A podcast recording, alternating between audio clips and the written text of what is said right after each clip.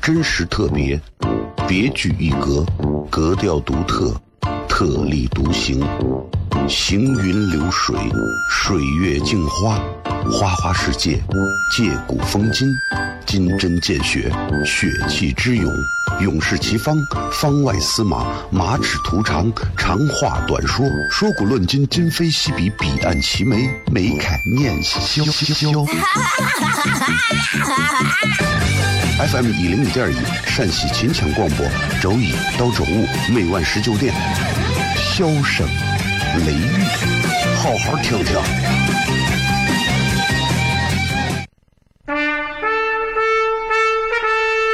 我爸爸对我说：“一个成熟的人，永远都会清楚自己想要什么，可以独立思考，从不随波逐流，为了心中所爱，敢和这世界抗争。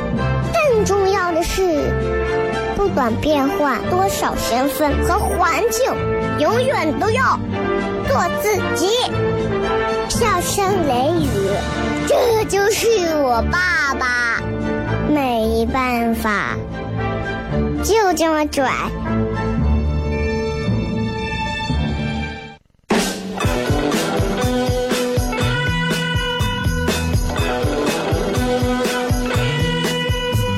She's all you'd ever want. She's the kind I'd like to flaunt and take to dinner. But she always knows her place. She's got style, she's got grace. She's a winner. She's a lady.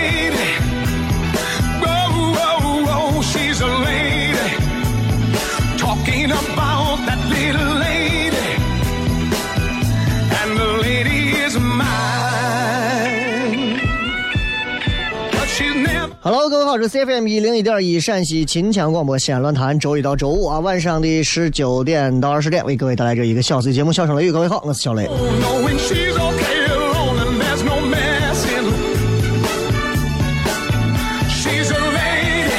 今天特别冷啊，然后提醒大家，这个不要认为说是已经立春了呀，已经接近到了这个春天呀，感觉就已经是不要不要这样啊。咱们都知道秋老虎和倒春寒这两种变态的东西啊。所以你看今天一路上啊，你会感觉到其实还是那种寒冷。今年这个春节其实是特别奇妙的啊，属于是暖冬啊。大年三十、大年初一、大年初二都是停留在那种艳阳高照的春节啊。其实这跟我们记忆当中那种啊下着鹅毛大雪，大家在外头冒着雪放鞭炮的那种节，好像是截然不同、判若两人的感觉。但是那谁知道未来会怎么样？也许未来一百年之后、五百年之后，啊，我们已经不再需要过春节了，可能我们会用另一种方式去庆祝每一年的这个这个农历年的到来，怎么怎么样啊？谁知道呢？反正咱们也看不到嘛。有些东西说出来很现实，但是你得说呀，那就是这个啊，这个正月初九，仍然还是要给大家拜个年啊！这段时间，反正只要拜年啊，就一定你们我的支付宝账号是。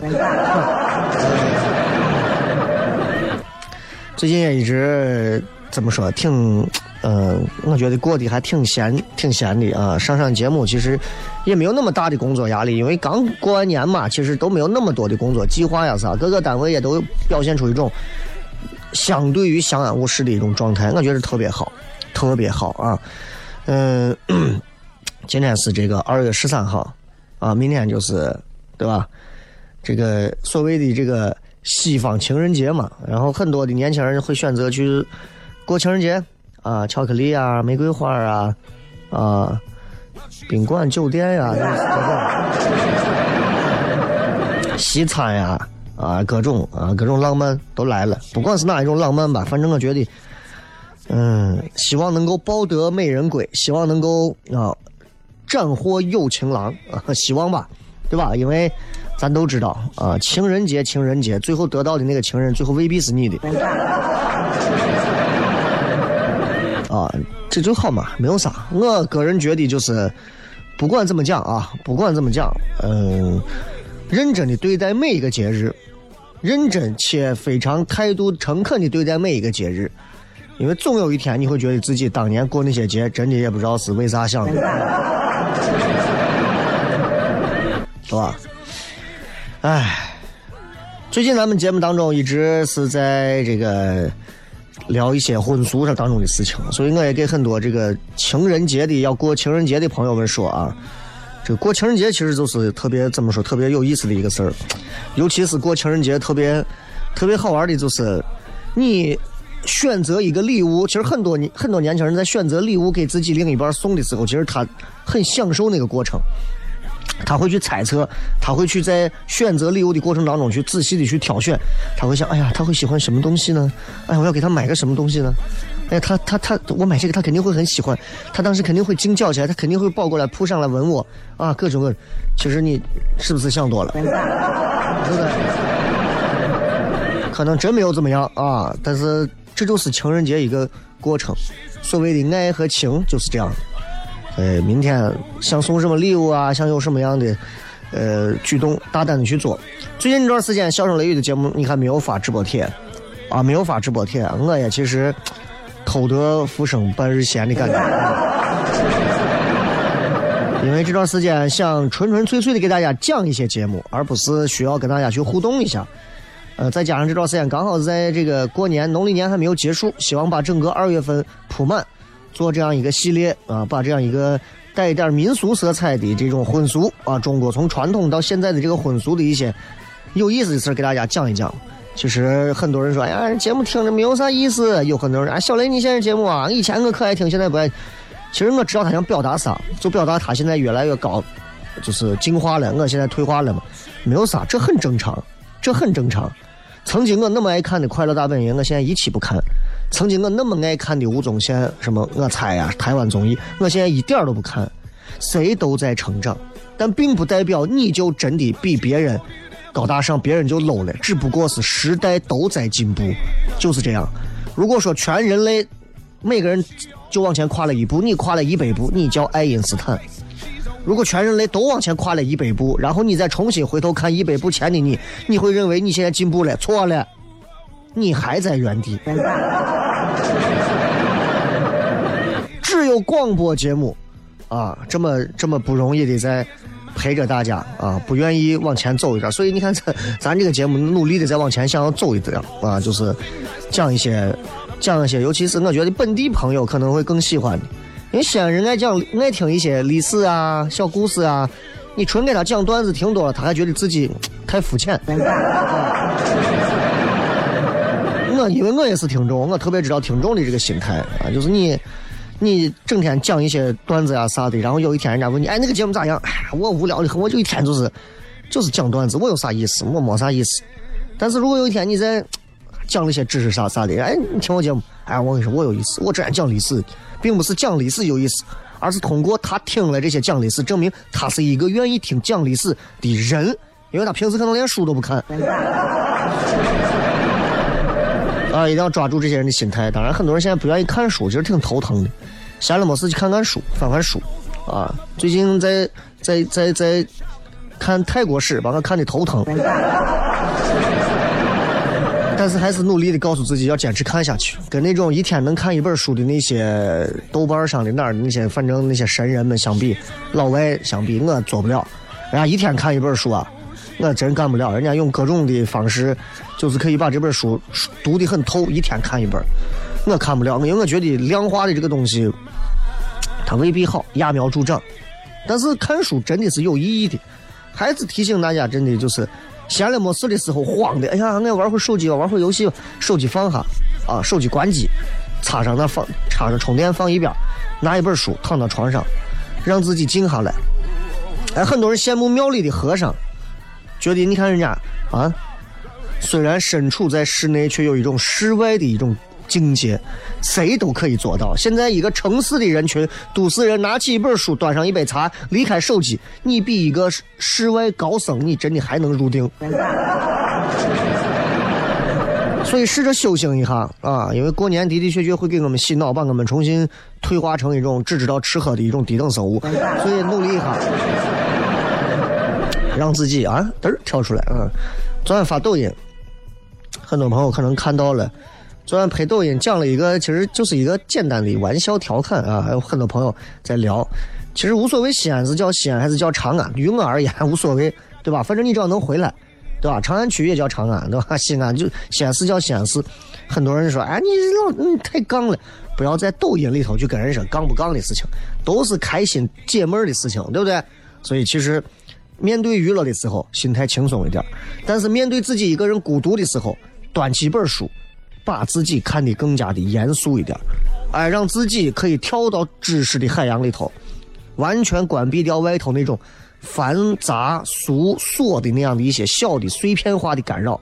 我觉得二零一九年势必能开个好头，好吧？今天我们继续来聊一些呃民俗当中的婚俗，咱们休息一下，回来片。真实特别，别具一格，格调独特，特立独行。行云流水，水月镜花，花花世界，借古风今，金针见血，血气之勇，勇士齐方，方外司马，马齿徒长，长话短说，说古论今，今非昔比，彼岸齐眉，眉开眼笑。FM 一零五点一，陕西秦腔广播，周一到周五每晚十九点，萧声。雷雨，好好听听。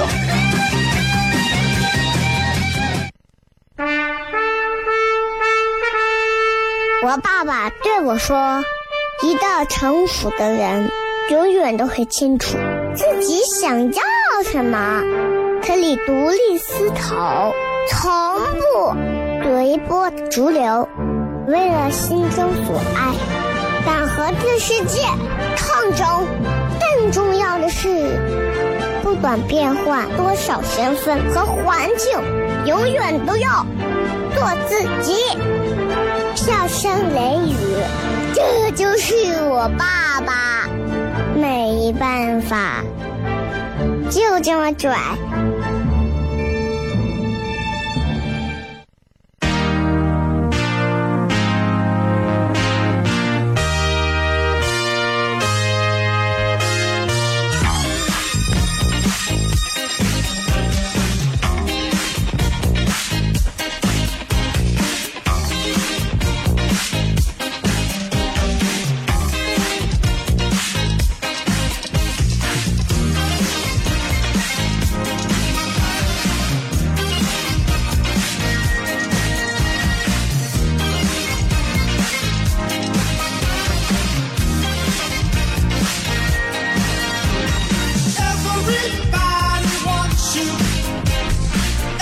迎各位继续回来，笑声雷雨，各位好，我是小雷。今天我们继续来讲一些这个关于婚俗当中，咱们继续从原始的往后走啊，继续往下走，来聊一些现在这个婚姻整个的婚姻制度当中的一些变化。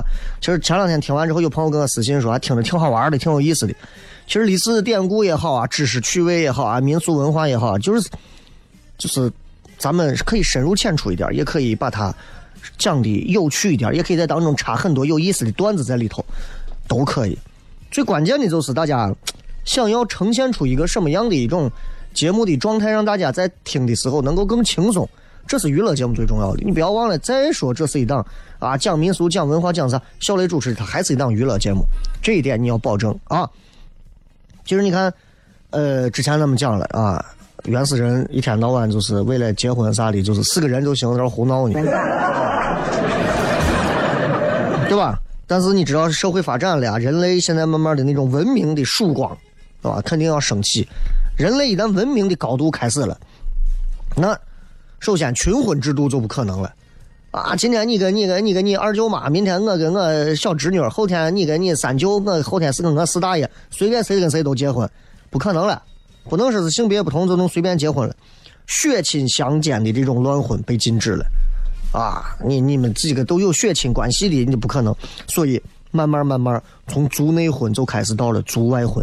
啊，一个种族内的，咱是一个大家族的，对吧？咱们互相结婚，那慢慢的禁止了。开始，哎，我们姓张，姓大家族的，你们是王姓大家族的，我们家张家的姑娘嫁了你们王家的小伙，哎，开始走这种族外婚的套路了。而且族外婚现在开始做了更多的禁止。首先，同胞兄弟姐妹之间婚配不允许了。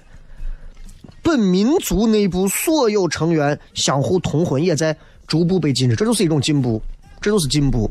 否则的话，如果说咱到现在这个时代了，二十一世纪了，如果说现在还是没有消除掉这种所谓的族内通婚啥，大家都还是无所谓，谁还会说谁是光棍找不下对象，对不对？你有多生几个，你跟你妹一结婚就可以了。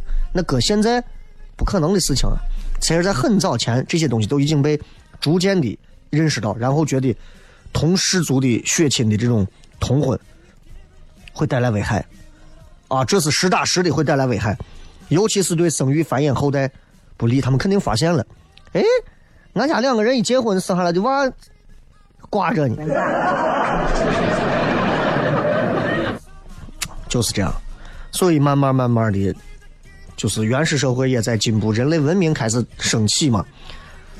嗯，在原始社会应该是母氏，就是母系氏族那段时间的时候，应该到了晚期啊，你会发现。已经有一些东西可以印证，人们已经不会再就是胡来了，对吧？《西游记》里面有这么一段，就是女儿国，很多人应该都看到了。女儿国讲的就是啊，唐僧猪八戒来到了一个地方叫西凉女国，里面都是女的啊，然后被围住之后，各种啊，各种要洞房，各种要成亲，对吧？其实，在古代传说当中，像类似这种女儿国的情况，处处可见，可以印证它，到处都有。《镜花缘》里头，啊，因为我小时候看过一本这个古代神话故事，里头讲过关于有很多来自于《镜花缘》的故事。《镜花缘》里头讲到唐敖和林之阳在女儿国被围住，被困到那儿，然后被抬出来，各种要要跟他结婚呀，各种事情，但是。就这样的故事啊，其实很多男的就觉得呀，这 太美了，天堂。咱们不能啊，只看到你现在缺啥，你就向往啥，是吧？这个肯定是不对的，因为历史它广泛流传的这种所谓的女儿国版本、女儿国传说，其实你仔细想，为什么从古至今会有一个叫女儿国，从来没有说是男人国？其实就是光棍村嘛，对不对？为啥一定是女儿国？在那个时候有《西游记》的时代，其实更早就有了类似于女儿国这样的版本。其实它给了我们一个非常重要的启示，就是在中原的汉民族啊，已经进入到了我们的文明程度很高的一个封建时代了。我们已经不会是那种说随便啊，啊是个男的女的无所谓啊，你们赶紧繁衍后代吧。已经不是那个时候就是很蛮荒的时代了。当然，中国很大嘛，对吧？中原的这些大的一些地方，汉民族啊，你主要聚居在一起的地方，大家都已经有了高度文明了之后，边疆的少数一些民族，他还在落后的母系氏族时代，所以这也很正常。但是好玩的就是啊，所有这些讲女儿国的事儿，都是在边疆地区或者是海上，所以你只能传闻，你很少说是能真正见到。而，我之前读的哪一个那种科学小报吧，反正不知道火车站卖的还是哪儿，上面就讲过类似于这种标题，说世界上真的有女儿国，当然是真的有啊，但是在哪儿我忘了，反正就是说有。然后其实，在更早前传说说就有女儿国，就是那个样子。当然就是在中国，中国现在这个最早那会儿原始社会时期啊，他那种群婚制的风俗。保持到现在，其实最典型的是哪一个？在现在还能有那个过去那会儿群婚族的雏形，云南永宁纳西族。纳西族，纳西族他们管这个婚叫阿柱婚。纳西族语里头这个阿柱婚的阿柱是啥意思？婚就是结婚。阿柱的原来的意思是朋友男女可以互称阿柱。你比方说我哎，我认识一个女娃，这是我的朋友，我可以管她叫阿柱，她也可以管我叫阿柱。婚姻双方可以是无所谓谁嫁给谁，谁娶了谁。婚姻双方也不用组织所谓的夫妻型的家庭，就不用结婚，啊，就是按照习惯女的到了十四五就可以举行穿裙子礼，就相当于汉族古代女子就有点像成人礼的感觉啊，就表示成年了，就可以去寻找你的阿柱了，你知道吧？然后跟异性去过这种偶居的生活。男的阿柱，你注意啊，男的阿柱就是你的男性的朋友也成年了，对吧？然后黄昏或者夜里就可以到女方家里去住，到了佛晓，哎，黎明之前离开，这一夜情的感觉。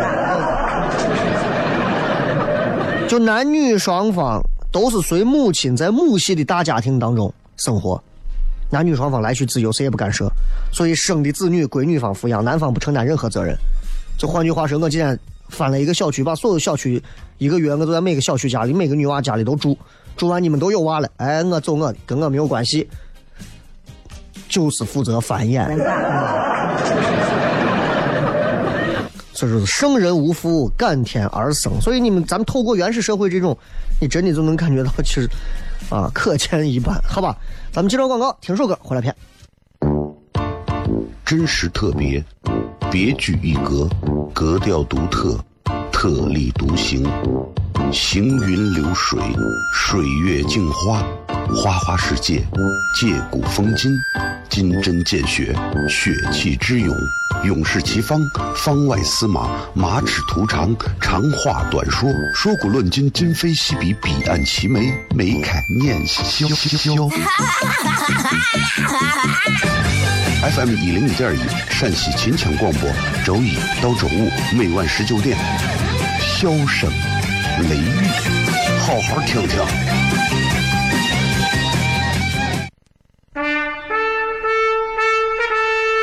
我爸爸对我说：“一个成熟的人，永远都会清楚自己想要什么，可以独立思考，从不随波逐流，为了心中所爱，敢和这世界抗争。重要的是，不管变换多少身份和环境，永远都要做自己。”笑声雷雨，这就是我爸爸，没办法，就这么拽。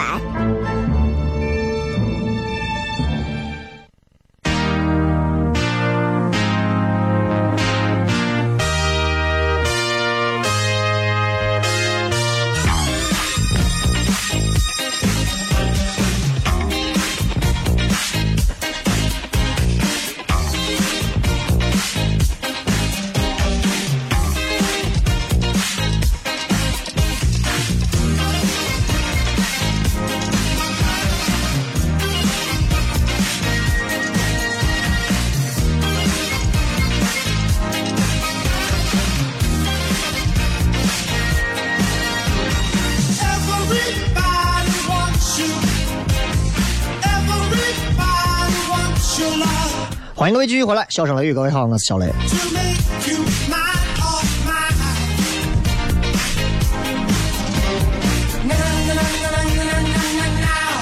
这个刚才给大家讲了啊，就是在这个云南啊，云南那边的纳西族，其实他们就能保持着所谓群婚制的风俗，保持到现在。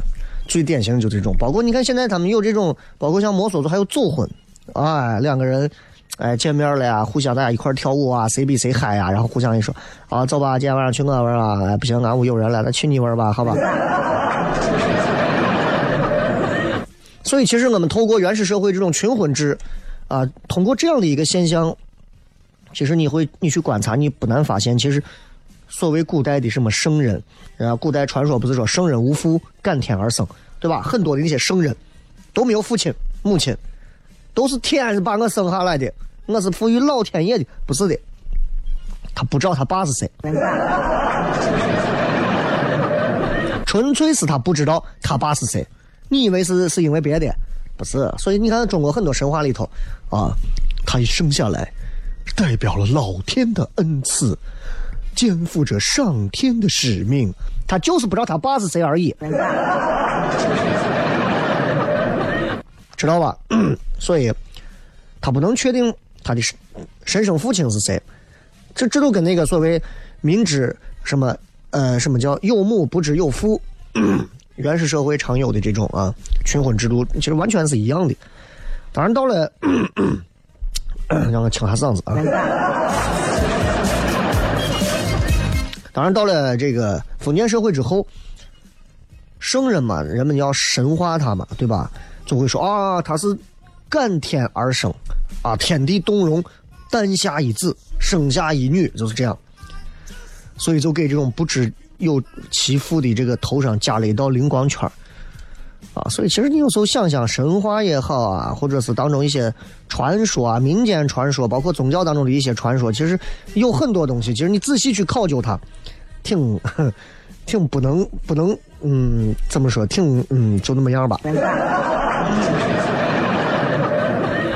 你比方说啊，你比方说，呃，张守节在写他一个叫《史记正义》当中记载到说，皇帝的母亲名字叫做傅宝，啊，他呢在郊野看见雷电啊、绕着北斗疏星，哇，在那旋转，然后他就哎呀，感觉不对了，啊，不行，我要生了。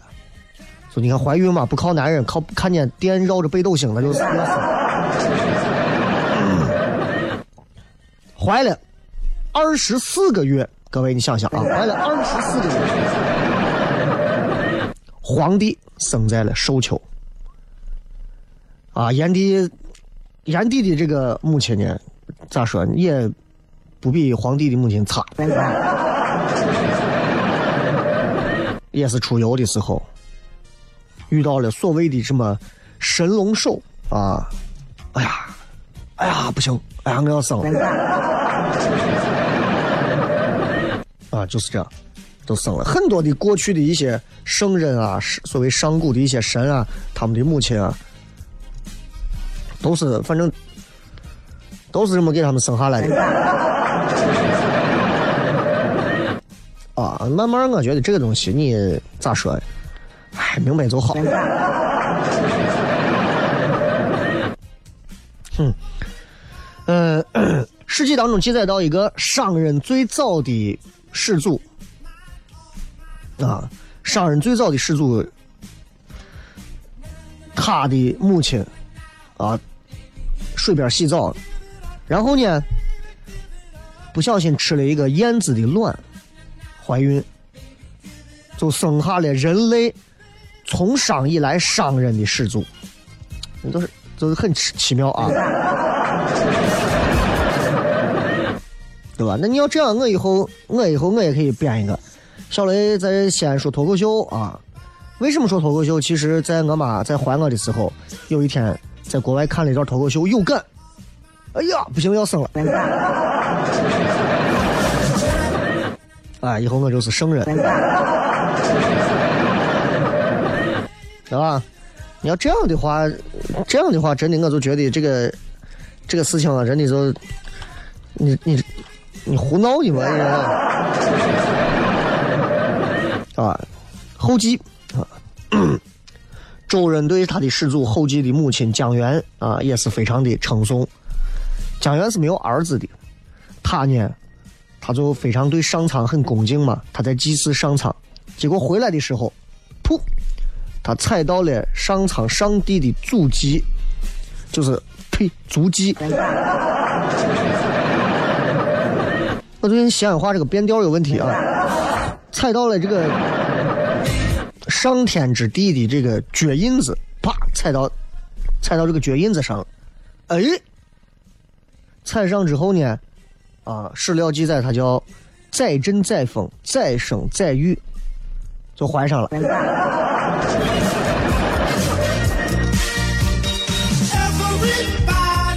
生下了后继，然后他这个这个后继生下来的时候更离奇，啊。就是他像羊的这个双胞胎的感觉，但是又不裂开。这个江源就问说：“是这是咋回事嘛？这咋这这娃这生到现在这个样子，这是咋成这了？是是是咋回事？”问巫婆，啊，这个那会儿叫巫卜啊，占卜的巫巫术的这种人啊，然后这个人就说是，哎，那肯定是上苍不愿意，你没有几次好，你怎么就生了娃呢？然后这家园就把他这娃扔到小路上，结果呢，扔到小路上之后，牛羊都不踩，还给他喂奶，又给他捡回来，捡回来之后说再扔，啊，又给他扔到树林里头，结果树林里碰见打柴的，又给他捡回来。家园说：“再这回弄过来，给他放到冰上，冻死他啊！这当妈的也狠啊，弄死他。结果鸟翼复之，啊，一群鸟拿翅膀给他避寒。哎，家园觉得很神奇啊，说那既然是这样的话，老天安排的最大，那我就不行，弄回来养着，就给他取名为弃，就是三次丢被丢弃嘛。”这个契后来就成了周人的祖先，他特别善于农业的耕作，后来就被人封封为农神后继啊，就是这样。所以你看，在很多史籍当中，有很多圣人感天地啊，泣鬼神，反正就是突然一下嘣儿就生了的这种非常离奇的神话故事。其实这就反映了一个事情，咱们从神话故事里头，其实你往出想，世人都在讲神话故事多么的神奇。其实神话故事反映的都是当时人们的一些所思所念所想所做。其实它反映了中国各个的古代啊，各个的部落氏族从母系氏族社会向父系氏族社会转变的时候，还是实行的是族外群婚制啊。两性关系其实那会儿很混乱，所以就是母亲她也没有办法确认娃的生父是谁。再或者当时可能人们也没有意识到男女婚配生育有什么奥秘。啊，所以也就不知道，光知道他的母亲，不知道他的父亲，他也不懂这个生娃到底是个什么原理。啊，这个课呢，咱们啊医疗热线的朋友们讲。所以远古的圣人就只能神秘的解释成我是感天地而生的。通过远古的这个所谓圣人无父的传说，我们就能看到这种母系氏族时代群婚制的缩影，挺好玩啊。咱们休息一下，进入广告，继续回来，笑声雷雨。真实特别，别具一格，格调独特，特立独行，行云流水，水月镜花，花花世界，借古风今，金针见血，血气之勇，勇士齐方，方外司马，马齿图长，长话短说，说古论今，今非昔比，彼岸齐眉，眉开眼笑笑。FM 一零一点一，陕西秦腔广播，周一到周五每晚十九点，笑声雷雨，好好听听。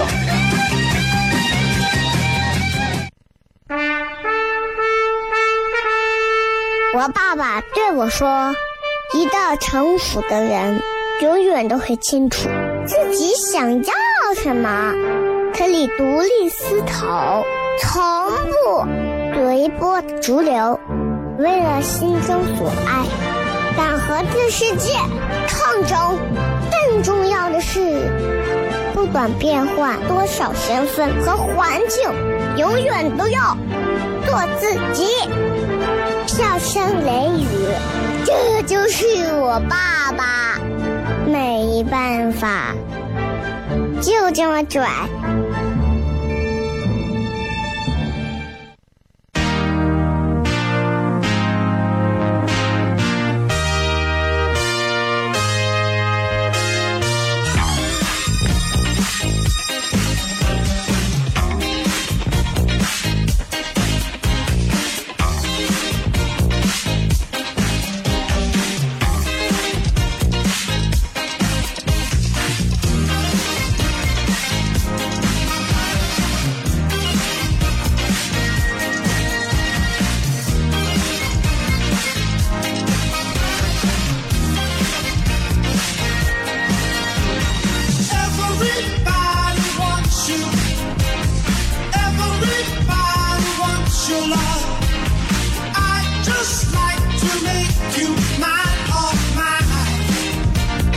各位继续回来啊！笑声雷雨，各位好，我是小雷。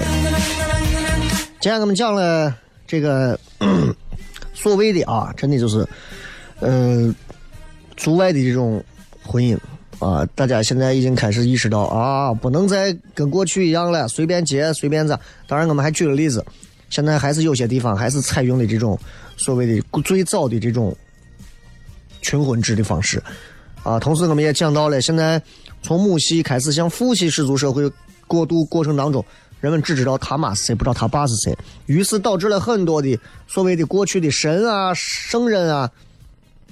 不知道他爸是谁，于是他们最后就说：“那我们是感天地而生的。”大家明白这个就好。其实透过婚俗，我们能看到很多平时可能我们不太关注到的东西啊，就这么一个事情。啊，明天是情人节嘛，咱们经常都给很多的一些年轻朋友去讲说：“有缘千里要相会，无缘对面什么手来牵。”这个话说的特别好。人们会相信婚姻是有缘分的，爱情是有缘分的，你信吗？反正我信。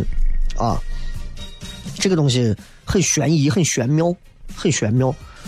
当然，这个话其实它是有典故的，它应该也算是婚俗里头的一句俗语嘛啊。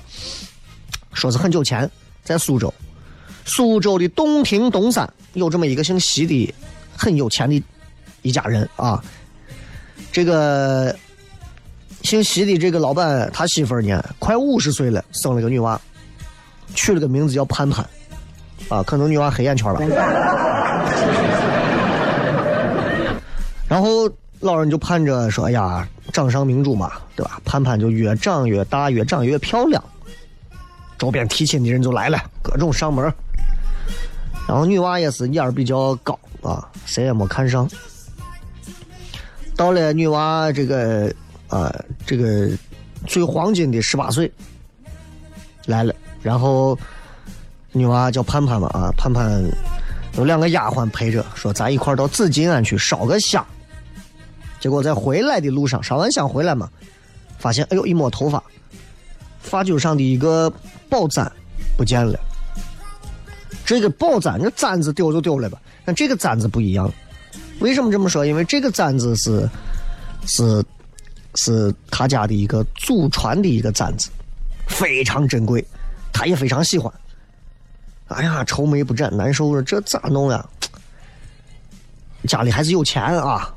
他爸他妈就说：“，无所谓，算了，能信都信，信不见就算了。”啊，叫人沿途找，还是找不见。有人就说：“你是这，咱都说重赏之下必有勇夫，对不对？你你贴个告示，哎，家里还是硬气有钱阔气，啪贴个告示，凡是得此沾沾者啊。”赏白银五百两，简单吧？就赏五百两。然后突然某一天，来了一个广东的客商，啊，我还广东人啊，来个广东客商，来广东客商干啥呢？这个广东客商跟别人还不太一样，肩膀上带着一只猿猿猴，啊，来到东山，哎，在这个紫金庵上头。墙上一看，哎呦，凡得此簪者，赏白银五百两。自己还在那琢磨，哎呦，谁有这个福气能拾到这个簪子？哎，让外地人嘛，进去逛一逛，到这个紫金庵里逛，欣赏这个十八罗汉。肩膀上爬的那只猿猴猿呢，自己爬下去，自己发去了，跑到院子里头树上耍耍耍。这个客商看了一会儿这个十八罗汉，觉得挺不错，看完。一个口哨，一吹，这个猿嚓返回来了，跳到主人肩膀上，而且把一只簪子给了这个主人。这个簪子就是盼盼丢的那个他们家传家的宝簪。那咋回事呢？是那天啊，这个盼盼来到后院烧完香，头上的簪子让树杈给勾住了。这个客商接到这个簪子，高兴成啥了啊？对吧？跑去跑到西家，老汉一看，哎呦，这客商年纪也轻，风流倜傥的，就问说结婚没有？客商扑通一下就跪下了，啊，家中只有自己，父母早亡，愿入赘为婚。你看多多厉害！结果呢，老汉满心欢喜，说又得了簪子，又得了女婿，选了个吉日，说完婚。啊，操办婚宴啥的，结果他屋他的肩膀上的猿自己跑出去吃，把他厨房的东西给吃了。这客商也是一气之下，把这个猿给杀了。喜宴一结束，啊，新郎就步入洞房，然后潘潘就很羞涩说：“你是怎么找到我的这个簪子？”新郎一五一十说，说说呀，那咱们的姻缘啊是这个缘和簪撮合的，女方的媒人是簪子，男方的媒人是缘。潘潘一听说，那你把缘弄来呀？啊，当然缘已经让我给宰了。这潘潘一听，气的说：“你这个人伤天害理，忘恩负义！我们是有缘千里来相会，无缘对面不相逢，赶出去，这个婚事就吹了。所以这个缘通的是缘分的缘，啊，就从这当中引申演化来的。反正这个引申演化这个东西很玄妙。啊，好吧，咱们今儿就说到这儿，明天再见。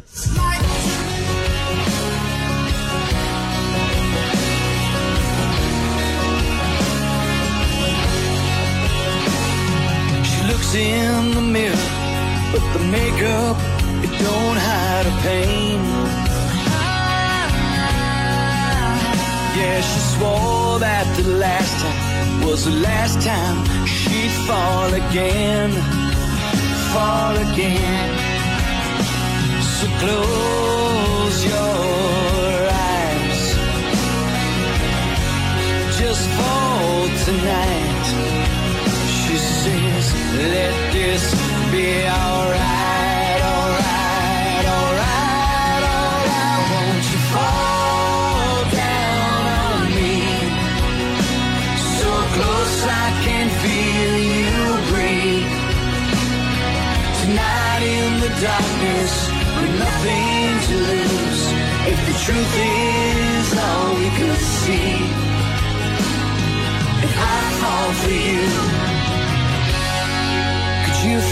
for me? Could you fall for me? I've been tore up, put down, wearing my heart on my sleeve.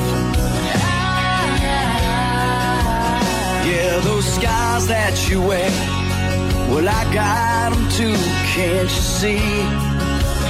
Can't you see?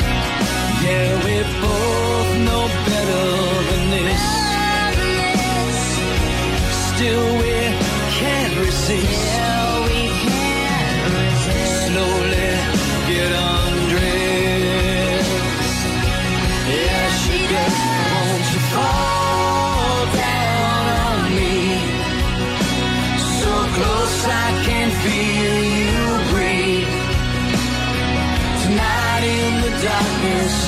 Nothing to lose. If the truth is all we could see, if I fall for you, could you fall for me?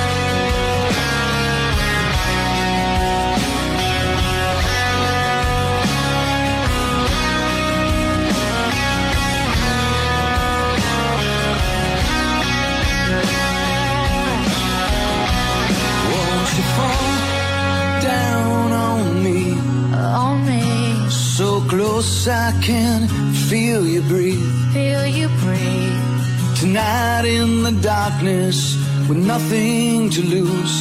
If the truth is all we could see. If I fall for you, could you fall to down on me. So close I can feel you breathe.